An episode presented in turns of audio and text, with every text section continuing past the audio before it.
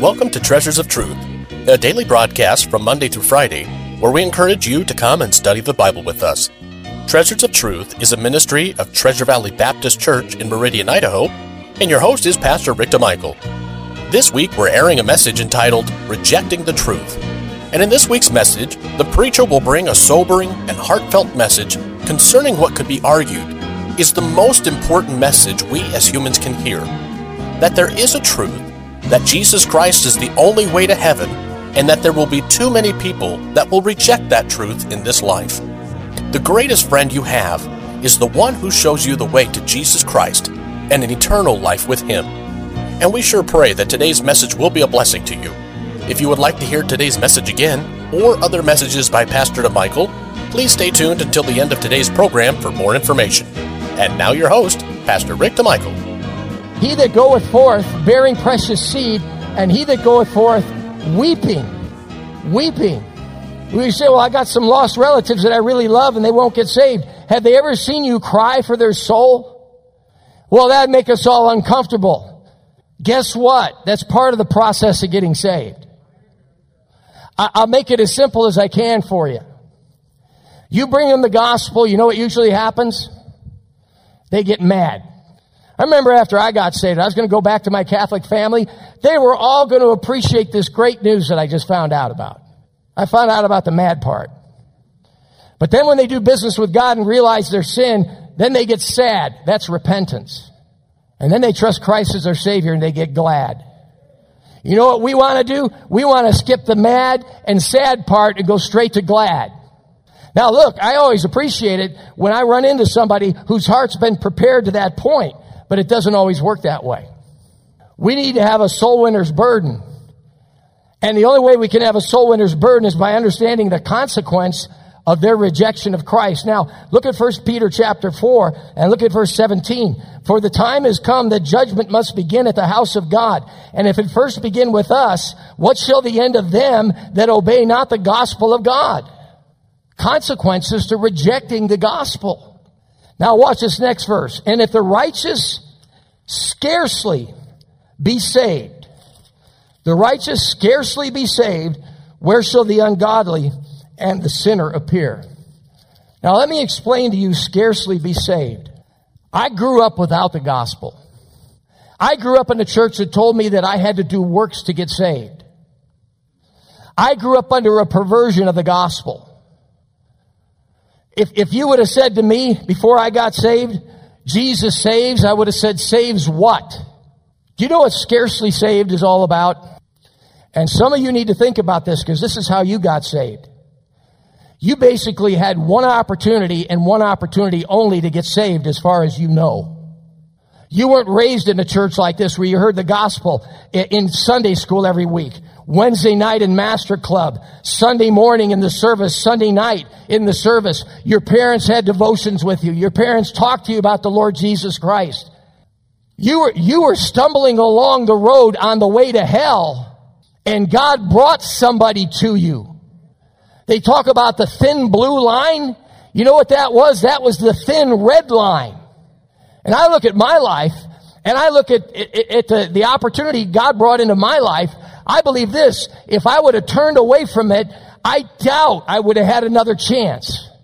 Just because of the environment I operated in. Can I get, can I get a testimony to that?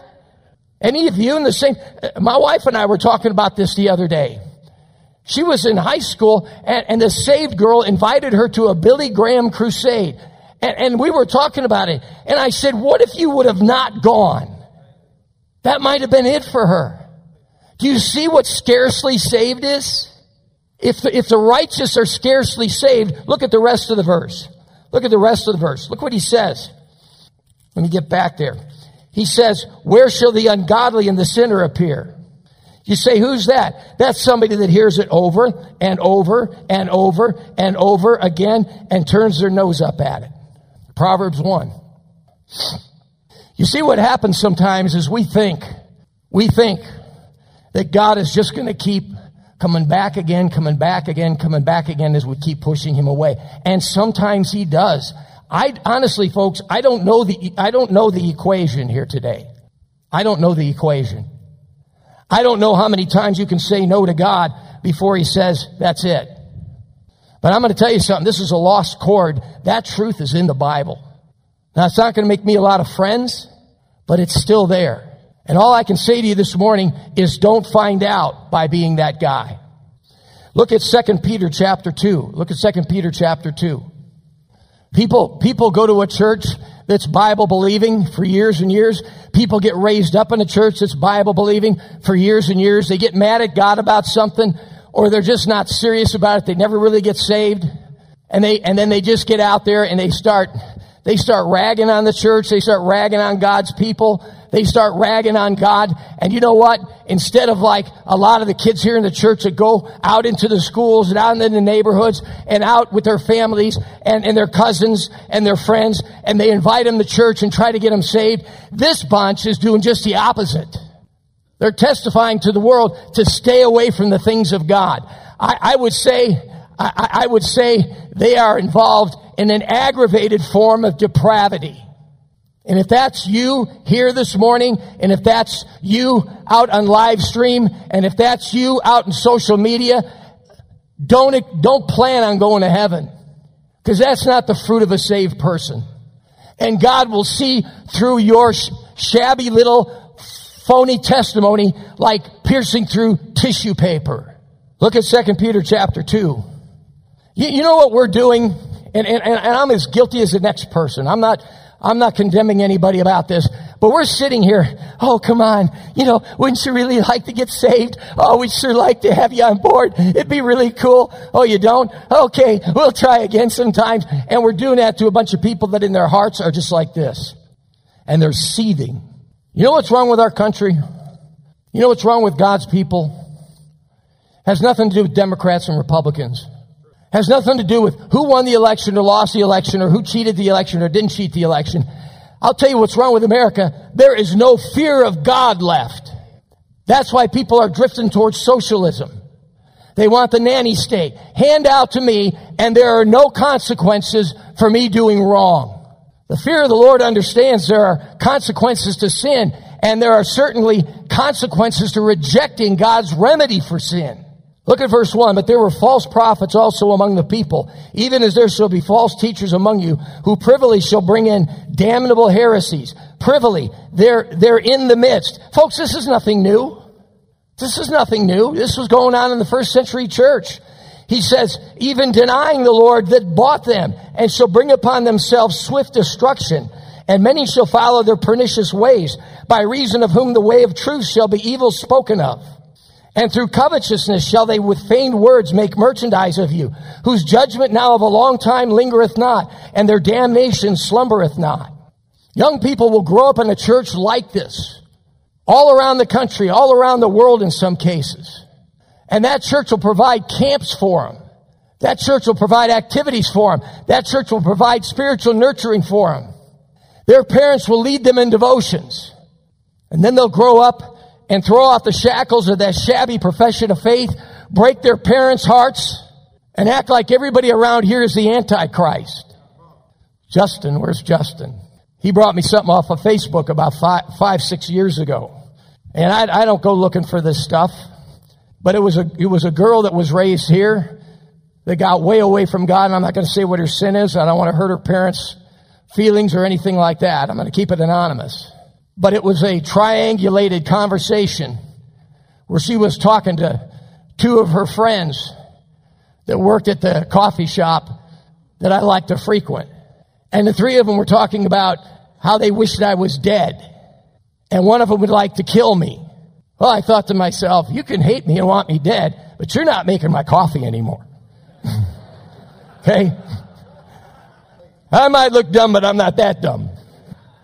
And I know who the two girls there were because of their particular sin. I could detect the signs of it. And I just stayed away from the place for about six months until they moved on. But I, I thought to myself, and I talked to my wife about it, I said, what did I ever do to that little girl? And why is she breaking her parents' hearts like this? I mean, if you want to be wicked, shut up about it. If you want to live like hell, don't, don't drag your parents into it. Change your name and get out of their lives. Look at, uh, look at the same chapter. Look at verse 19. Or look at verse 13. Back up to verse 13. I mean, just all, all I'm trying to say this morning, folks, is God's not playing games. We might play games, but He's not. And we can stick our head in the sand and ignore these consequences, but it isn't going to make them go away. Look at verse 13. He says here, and shall receive the reward of unrighteousness as they that count it pleasure to riot in the daytime. Spots are they and blemishes, sporting themselves with their own deceivings while they what? Feast with you. These are people that fellowshipped with God's people. But but this is one chapter I would never want to be featured in. Second Peter chapter 2 or the book of Jude. Know what I'm saying? I, I, wouldn't want to, I, I wouldn't, I, when I read these two chapters, Second Peter 2 and Jude, I always fear and tremble that I might find something that sounds like me in those chapters. This is God's judgment on the, on, on, on the, the intentionally conscious wicked that just oppose him and his people. We want to thank you for joining us today for Treasures of Truth, and it is our hope and prayer that today's program was truly a blessing to you. You've been listening to a message entitled Rejecting the Truth by Pastor Rick DeMichael. And in this week's lessons, we have been taken through the Bible to learn that there is an absolute truth. There is a reason we are here, and there are sadly many who boldly claim that there is no God. Unfortunately, these same people will one day realize how wrong they were, but it will be too late. The good news is that if you are listening right now, that it's not too late. Because Jesus said, I am the way, the truth, and the life. And if you don't know for sure that Jesus Christ is your Savior, then we encourage you to contact the offices of Treasure Valley Baptist Church, and we will gladly help in any way we can. And as we mentioned at the beginning of the broadcast, if you would like to hear this or other messages by Pastor DeMichael, feel free to visit our website at tvbc.org. That's tvbc.org. You can also visit our YouTube page or follow us on Facebook for more information. Treasures of Truth is a ministry of Treasure Valley Baptist Church in Meridian, Idaho, and we would love for you to come join us in our services, which begin with Sunday school at 9:30, followed by the morning service at 10:45. We also have a Sunday evening service at 5:45, and of course, all of the services have fully staffed nurseries available for young children, as well as interactive and exciting programs for all ages including junior high, high school, and college age groups. And don't forget our Wednesday night service at 7 o'clock, which has the Masters Club program during the school year for the kids, and a Bible study at the same time for the adults over in the main auditorium. We hope to see you soon at Treasure Valley Baptist Church, and may God bless you.